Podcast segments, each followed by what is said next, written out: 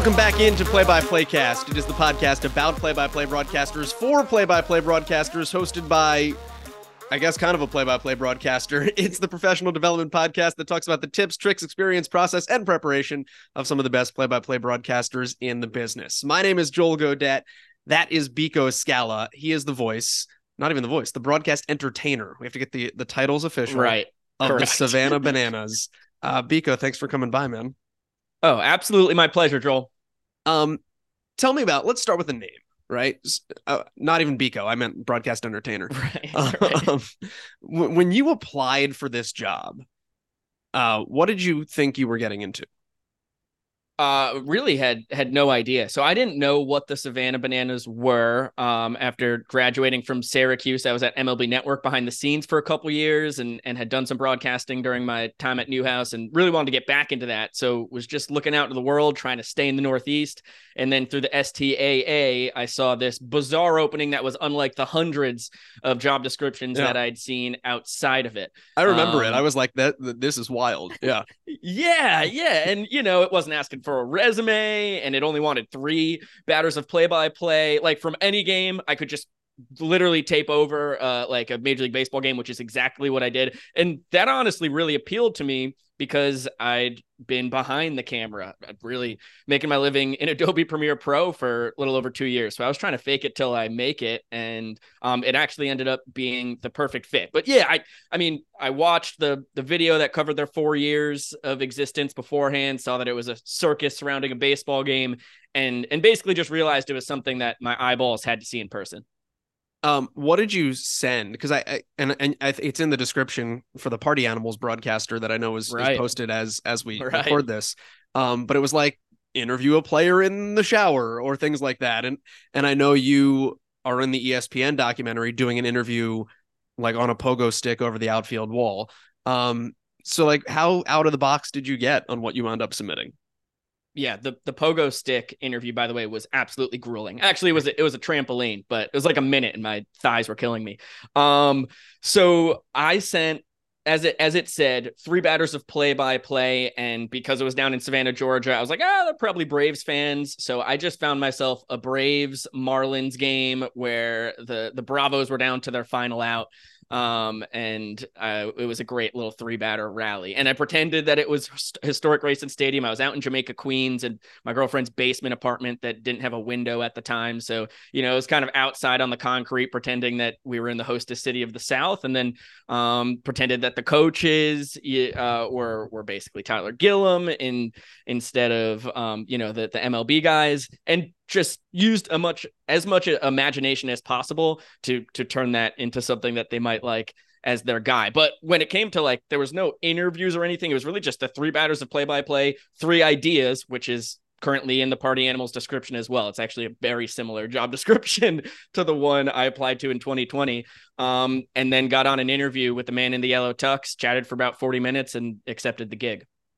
Um, when did you realize? I'm sure along the process you you realized it, but like when once you accepted the job and you you got there broadcasting, because at that point in time you were still applying to be the broadcaster of a real baseball team. Um, like, and I don't mean that in a derogatory sense, but like it- you were applying to be a, a baseball broadcaster i- in the traditional sense. Um, when did you realize that this was going to be the most unique job you've ever had? I mean, I expected it going in based on like the 20 minute documentary that they had produced in house. Um, that that really did a great job of explaining the at the time 88 straight sold out game streak they had at home. Um, and and the banana nanas and the man nanas and the dancing first base coach and any other idiosyncrasies that that they invent from day to day. Um, so I knew I was getting into something completely unique, and I expected it to be the most unique baseball broadcasting job I could find, at least in this country. Um, and then when I got down there, I mean, it's it was all weaved into. I applied in February, then it's 2020, so March comes and COVID shuts down MLB Network and and the league, so it goes from a 16 team league to three teams playing, and all of a sudden I have given up my full time job with benefits for a two and a half month contract where it's just the bananas playing against the Macon Bacon and Lexington County Blowfish. Uh, and I've got Jesse on the horn all the time, like, trust me, trust me, it's gonna be okay. I'm like, I it better be okay because I gave up my career for this. Um, but when I went down that June, they handed me nine rules and said, We've invented a version of baseball called Banana Ball. Uh, study this because you are going to broadcast the first ever Banana Ball game in front of fans in a week. Um, and it was an absolute mess. It, it, was mayhem, but I did see the magic inside the experiment. Um, I did not expect. First of all, I I saw this as a stepping block and figured it would send me out into minor league baseball. I did not expect to be there for multiple summers. I didn't know that there would be quote unquote world tours happening, and I I never imagined Banana Ball um, being the death of the Savannah Bananas baseball team as I knew it at the time. Yeah, yeah they, there's not a real team anymore. It's just this thing that is amazing. Um, what is what what's it like? Like, what's a game? What's a broadcast? Well, two pronged. What was a broadcast like for you of the traditional Coastal Plain League Savannah Bananas baseball team? Um, let's start there. When you were doing the regular nine inning baseball, um, how was a broadcast different for you because of the organization you work for? Yeah, I mean, it, it goes back to the job description that Jesse uh, and John Chelsnick had thrown together there of it's a broadcast entertainer. So yes, you want to have some play-by-play acumen and you want to keep the fans, uh, you know, uh, knowledgeable and up to date of everything that's happening in in the game, but also you want to kind of be like uh, somebody's best friend on the couch who just happens to know everything about every player um, along the way. So cracking jokes, maybe bust out into a little tune, Matt Vasgersian esque back when he was with the Padres. Uh, that that gave me some inspiration. Um, and and just kind of be goofier and and throw away some of the rules of play by play. Um, be, because people who are watching the bananas games, I mean, obviously when it was a collegiate summer baseball team, a lot of family and friends so they still want to see their their relatives or the people they care about um you know playing their sport and and their stories being told. But also in between innings we've got the grandma coach marty barrington going out and bringing cookies to the umpires or there's all kinds of bizarre um, promotions that every other team in the league is usually going to commercial, but I'm staying there and now becoming some kind of circus leader and trying to talk the people through, or I'll toss it down to whoever the on-field host was. Um, we have a lot of races, and like the sheet races is my favorite. So if they're doing a sheet race, I'm not throwing it down to the field. Like I become basically a horse announcer. Um, so it's it, I became a man of many hats, which I I really enjoyed, and it was kind. It's kind of like a combination of a play-by-play guy and a, a late night host or someone hosting SNL. I imagine, uh, or maybe that's probably a really apt description of where you are now. Like, it did it just is is that what you is that how you would view your role now, just on this very Harlem Globetrotter esque kind of platform? Correct. It has intensified to the nth degree because in the Coastal Plain League, you couldn't do anything that affected the game between the lines. Um, and and the Bananas pushed it and got plenty of fines from the CPL for doing so, like trying to have a first base coach grilling burgers and and giving burgers to guys who who got on base. And then the league's like, that, wait, hey, did that like, happen? Correct eh, oh it happened and the opposing coach threw a fit because he's like foul ball my guy's going to get absolutely roasted by your grill you have here. Um and and it was little things like that that led to you know us realizing the dream of banana ball and the show and the full circus surrounding a baseball game could not be imagined in a league where we couldn't make the decisions um, so yeah, it, and and now it goes from a baseball game in the middle with really weird stuff and celebrations. Like the the the key to the bananas is is celebrating a lot and and you know let the kids play type uh, atmosphere. So when the bananas scored a run, they could still do a whole choreographed dance at home plate because it wasn't affecting the game of play. But now in Banana Ball, they can do a whole choreographed dance on the mound, and a balk isn't going to be called, and and they can throw a pitch from center field, or they can have stilts on the mound. Obviously, nobody's playing in stilts in the CPL, um, and and all the other shenanigans that come with it. What's that like for you from a broadcast standpoint? Because uh, th- there's an element of you know what's coming, right? So you're not necessarily broadcasting with a, a blank page because you know the bit that's about to happen and you're playing the game to make it entertaining for the viewer. Um, what's the blending of those lines? Yeah, th- there's a pinch of WWE in what I do. Um, for sure. Like there's a there's a little acting. I'm not an actor, but you know, when when I know something's gonna be our big moment of the night, whether it's Brian Kellogg, a Canadian on the mound, taking out a hockey stick and trying to flick a ball in um, from the rubber, or he's getting a ball delivered from a drone 100 feet above his head, or Kyle Luigs is getting his hand and a baseball lit on fire. Like I'm I'm thinking about that. I'm thinking about what my call might be. Um, but but then also going back to the ball on fire, it, it, happened in our first game of the year in West Palm Beach last year. It did not light on fire the first time they tried it. So you know, I've got a big call. I'm fired up. Like this is one of our moments that we want to post out on all of our social medias.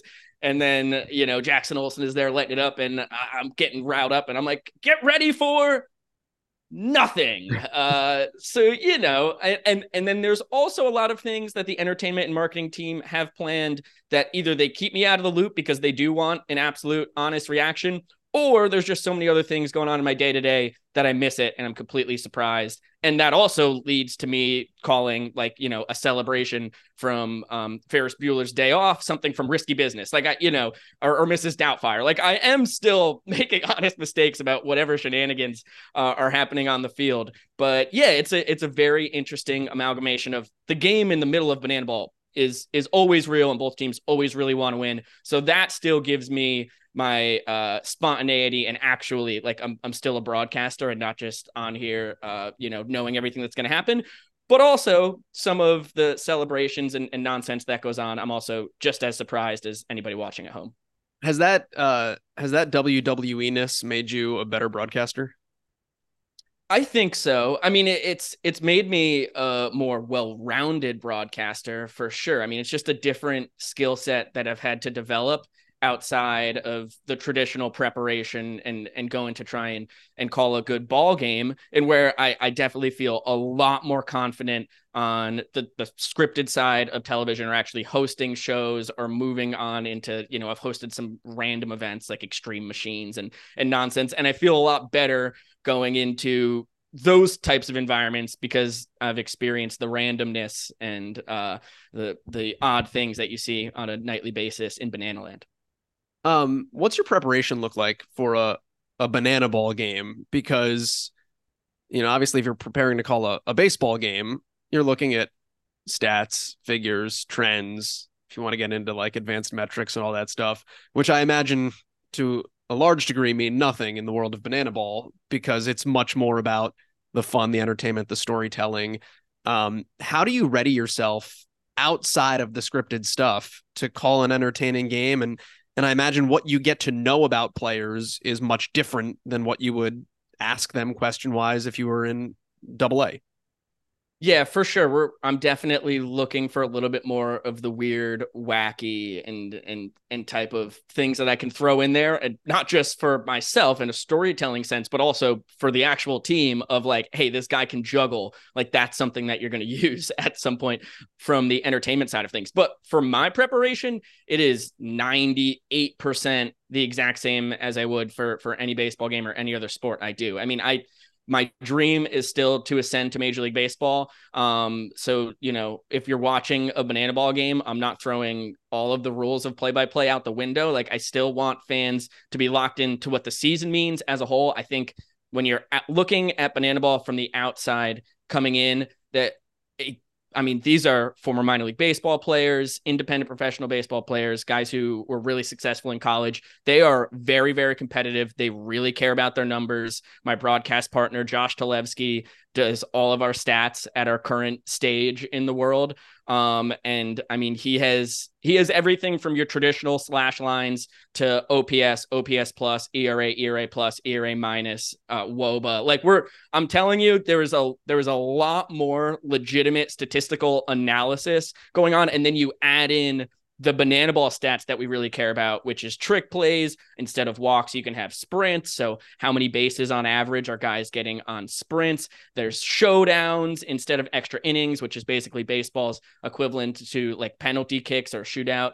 Um, and and we want showdown shutdowns. How are people comparing? You keep those stats separate from from it the nine inning stats. I mean, like, there's there's actually a lot going on behind the scenes. And I still use statistics to tell my stories a lot because uh, I still consider myself a sports broadcaster before, you know, an, an SNL host or whatever. So, um, when you sit down and watch the games, I think there's a lot of statistical information being disseminated, maybe more than what would be good for the general audience. Um, but that's something we really care about. And like this past tour, the bananas and party animals played each other 69 times. A couple rainouts got got in there to make that happen. Um, and going into the 69th game the two teams were even. So like there's there's all these numbers that are woven in. All of a sudden we've got somehow a magical game 69 championship game at the end of the tour um that like it really just all helps tell the story. And we've got a full pregame show where we're talking about the the pitchers and guys who are hot and guys who are not and and what keys to the game are and everything. Like we really care on the broadcast side of things about the outcome why things are happening and and telling the story of of guys tours and seasons from a statistical side just as much as we care about all the shenanigans. That's really cool, and it's it's like I mean, the Globetrotter reference gets thrown around all the time, but they can, of they, course, they can and do control what happens. You you can't Correct. really pull that off in baseball, which creates, I think, that added element of keeping the the original intent of the game still involved, even though you add in the fun stuff that makes it that next evolution of the game that, that Jesse Cole always talks about. Oh, 100%. Like banana ball is baseball for the common man or the common fan rather. And and because of that, that's why you slap the 2-hour time limit on it. Like game starts at 7, you know you're going to get out of there at 9. Showdowns get in there, maybe you're leaving the ballpark at 9:15 or 9:20. Um but and and the players as i mentioned very very competitive but also anytime they have a routine play if the situation allows it guys aren't in scoring position they're you know it, it's not a really tense part in the game they're going to try a trick throw it between their legs the backflip in center field you see from dr meadows and now reese hampton on the party animal side so the entertainment is is definitely the key part. I mean, this is fans first entertainment is the mother company of the bananas party animals and now the firefighters. Um, but you can't take the the competition out from these guys. And also it, it just it's a completely different event from the Globetrotters in that when fans come to these games, you never know what's going to happen. We don't know what's going to happen. We just plan all these possible celebrations and entertainments on outcomes that might occur, whether it's the first double for either side, the first run scored, a walk off, first hit by pitch. We have all these possibilities mapped in there, but you never know what's going to happen once Jesse yells start the clock. What's uh what's your favorite moment that you've been able to broadcast, be it baseball or be it like Brian from the Backstreet Boys coming out of the crowd right. on his way to hit? Those are all cool. Like I, I love the celebrity cameos. It's it's really fun. It's fun to have them in the booth. They're they're usually pretty jazzed up and, and having a good time. So it's a it's a very easy interview for us.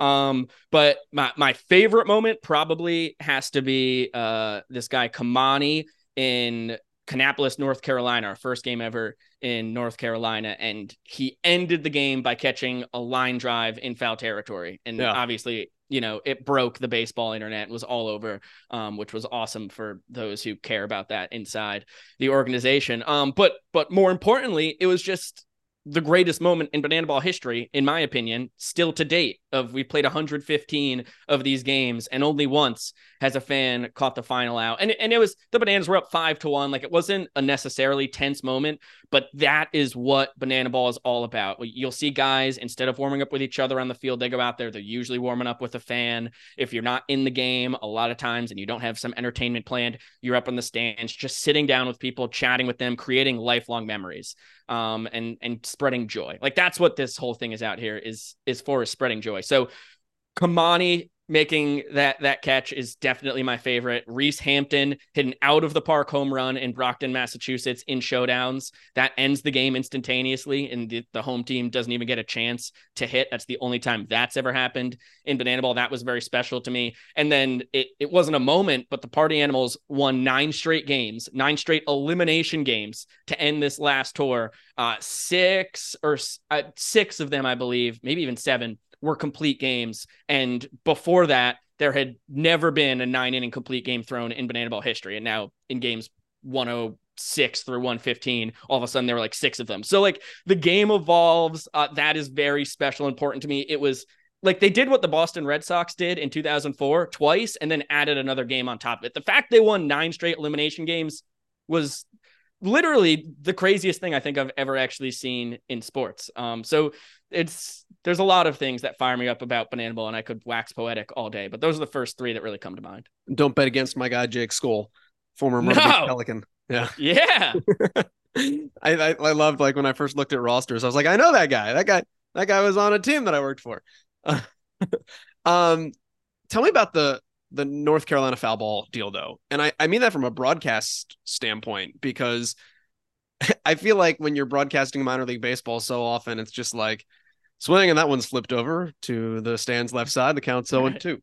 Um, like you have to be, I, I imagine, on your toes in a much different way than a traditional baseball broadcaster is. Oh yeah, you you cannot any ball in foul territory no matter where it's heading, you've got to be locked in, tapped in. Like one of the most important parts of my job, especially because it's tough for cameras to. So you to can't see them ball. always, can you? Correct. And and oh my gosh, some some stadium, the booth location is not good for. That's going to get really hard territory. with all the major league parks.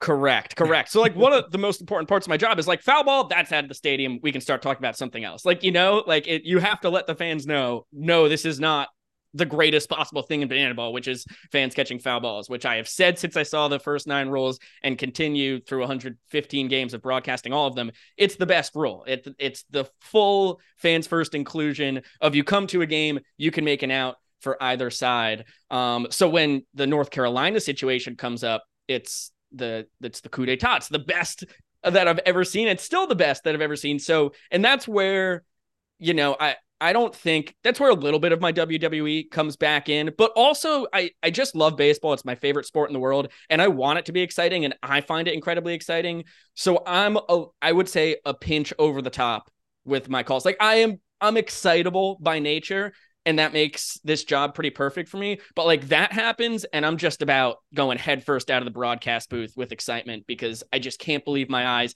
And now I'm like this this rising ninth grader just made the play of his life, I've got to deliver a call that will stand the test of time and he can look back in 50 years and say, man, that's one of the greatest moments of my existence. What's the thing you're most proud of that you've brought to the broadcast that is like wacky and like eh, the thing you're most proud of that you've sat in a meeting and been like, what if we did this on the air? Oh my gosh. We've, we've, eh, in once again in the SNL or late night talk show vein, we have finished up a, a, handful of broadcasts with a Guitar Hero song or two. My incredible coordinating producer Chad Reese figured out how to make it possible, and we're just live on YouTube, so uh, the the copyright usually plays out okay. That we don't get the whole broadcast banged because we wanted to play a couple songs. Um, but there's just something special to me about like a, a musical finale to a night. So you watch an entire banana ball game. Uh, you know, we'll, we'll, break it down quickly in the booth, and then we'll throw some animated curtains in front, and then a, a minute later they'll pop out, and I'm usually on the drums. Josh, my uh, broadcasting partner, is on the mic, um, and then we'll have like Chad, our coordinating producer, on the on the guitar, and maybe someone else from our crew in there as well. And we perform a couple songs. And it's like it just adds to the variety show that you're seeing down on the field. Now that is also coming in the booth as well. There's there's a, a, lot of similar things to that. The Wheel of Unfortunate has become a staple of our broadcast that we we probably spun just about every other broadcast. And uh, as it's named, most of the outcomes are not good for for those who spin it. Um, so then all of a sudden, I'm I'm calling an inning gargling water or in an accent, which I'm terrible at um, or some kind of impersonation or doing jumping jacks. Like it's it's just a, a little extra spice onto an already incredibly spicy product in banana Actually, ball. I love that. That's a that's a great idea. um, when you look at the the entirety of, of what you guys do on the air, um, and the amount of people that it involves, you talked about having a coordinating producer. Obviously, you've got a broadcast partner, you've got a whole team around you. Um, what was the process like in crafting that? And we live in this age nowadays where it's like, well, you want to do something, go do it. Um, how did you guys from zero decide like we're going to make this whole thing that's going to produce games and it's going to be real? It, it's been pretty fascinating. I mean, the bananas and Fans First Entertainment as a company, we have a startup mindset because if if you go into Jesse and Emily's story, I mean, they put everything into this company. We're sleeping on an air mattress, had to sell their house. Like they hit rock bottom financially to make this dream true of over now 200 straight games at Grayson Stadium being sold out and you know uh, the the yada yada of 33 cities over 500,000 fans in person all this and that. So when I come in I am the first ever broadcaster that's that's been hired on on a contract basis that was not just an intern. Um and i think they saw mlb nhl network on my resume and said oh my gosh how are we getting this guy? Whereas i don't think they fully understood that i was literally just editing in adobe premiere pro the entire time. Um but i came in that's a skill. It, and it and i've used it probably over a thousand times in my four plus years in banana land so it it did have some value. Um, but I come in and you know they're just using tiny little handheld cameras. An iPad is like the entire control room. Uh, you can only have four cameras at once, and if you it had like up to eight cameras, but you'd have to like click a button, grab a camera, drag it in, kick one out. Like it, incredibly not user friendly. Um, and then I was coming in, I was setting up all of our tech. I was uh, you know shutting down the broadcast. I was scheduling everybody to come in. Like I was the broadcaster and also the coordinating producer myself. So through the years, um, the team has been amazing in empowering me and and also blessing me monetarily with uh, some some shekels that could be thrown around. We've added in like Chad Reese, our coordinating producer, as I mentioned, who was a, a camera guy in 2021. He basically reached out to me after that season and said, I love this so much. I think we can be so much better. He came from Georgia Southern, had run a lot of, you know, ESPN Plus broadcasts, and he was like, I think there's some really small tweaks without investing a, a, ton of cash that we can improve our production value. So now I've got Chad running all of that, and we have a couple other whizzes who are just hiring on a game day basis who uh, this guy Griffin Ellis is just probably the smartest for his age, the smartest uh, broadcast equipment person in the world. And I'm I'm so serious when I say that. He's he's like 21 years old, and from 16 years old has known just about as much as anybody I've known. So we trust him with all of our equipment, and all of a sudden we've put in just equipment upwards of 500,000, probably closer to a million dollars in, and have a a full control room in Grayson Stadium, where now we have this 87 game tour this past year, and we can bop around the country and using LiveU can send all of our cameras back to Grayson Stadium where we've got like a six person crew in there switching so you produce your games remotely. Correct. Oh, that's Correct. awesome. Unless they're in Grayson, which you know is, sure, is 30 sure, of our games on the tour. Um, but yeah, so they're doing all the switching, all the graphics, uh, replay, sound, that's about six or seven people in Grayson Stadium for every single game. And then if we're on the road, we travel with myself, Josh, and Chad, and then usually about four camera people we, re- we really trust, and then we'll hire on about three local help as well from from schools and such. So it it's so rewarding to have seen it blossom this much. It's it's so great to have had so many uh, pieces of my job taken away from me by people who are better suited for it, so I can focus a lot more on broadcasting. Um, and and it's amazing to see. Like I, I mentioned, over five hundred thousand people went to the games in person this past year. Over seven million people watched our broadcast live, and that's that's really special for us because we don't have any broadcasting deals at least on a regular basis out there. So we mostly just hemorrhage money from the company and just show that hey, but look at all these eyeballs. Like 14 times the people watch got to watch the broadcast and all of these games because we were doing them on YouTube and and there's certainly some unimaginable value to that at least that's what and, keeps getting us paid. Well, I was like somebody somebody's putting a value on it. Yeah. Correct. um and now you're doing it twice as many times with the party animals and the firefighters and you're getting multiple tours, right?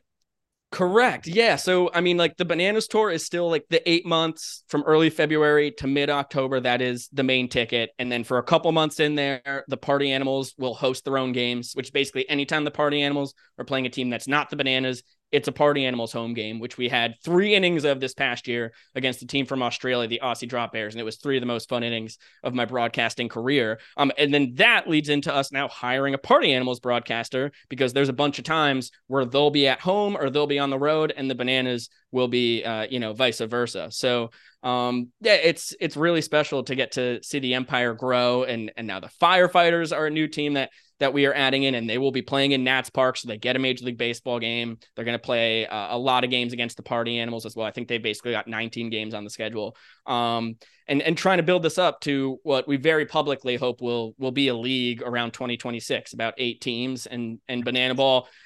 Yeah, there's a lot of moving parts, and like and and figuring out how you force teams to have a stilts or a stilts equivalent be- equivalent because that really sways the the product on the field and the First, we competitive. got to find enough guys who can do it on stilts.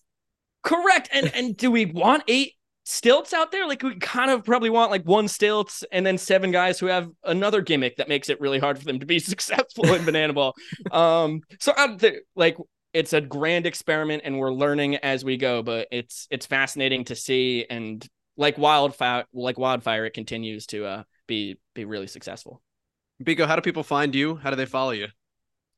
Yeah, man, I'm not amazing at social media. I am uh Biko Rico Suave. That is B I K O R I C O S U A V E on pretty much everything. Some people would say Um, that's an amazing start to social media. Thank you. It's been my uh it's been my username since like I was probably 11 years old. Um but yeah, so you know, I'm I'm tweeting once in a while. I'll post a TikTok every 2 or 3 months um and and an Instagram post pretty much at that same basis as well. But um I you know, as as a broadcaster, I still feel like um everything with my broadcasting preparation and my writing like that all has to take precedent. And then if I have time to goof around with social media, I can, which might not honestly be the right way to have priorities in in this world. But um, you know, I'm still chasing the dream, so broadcasting comes first.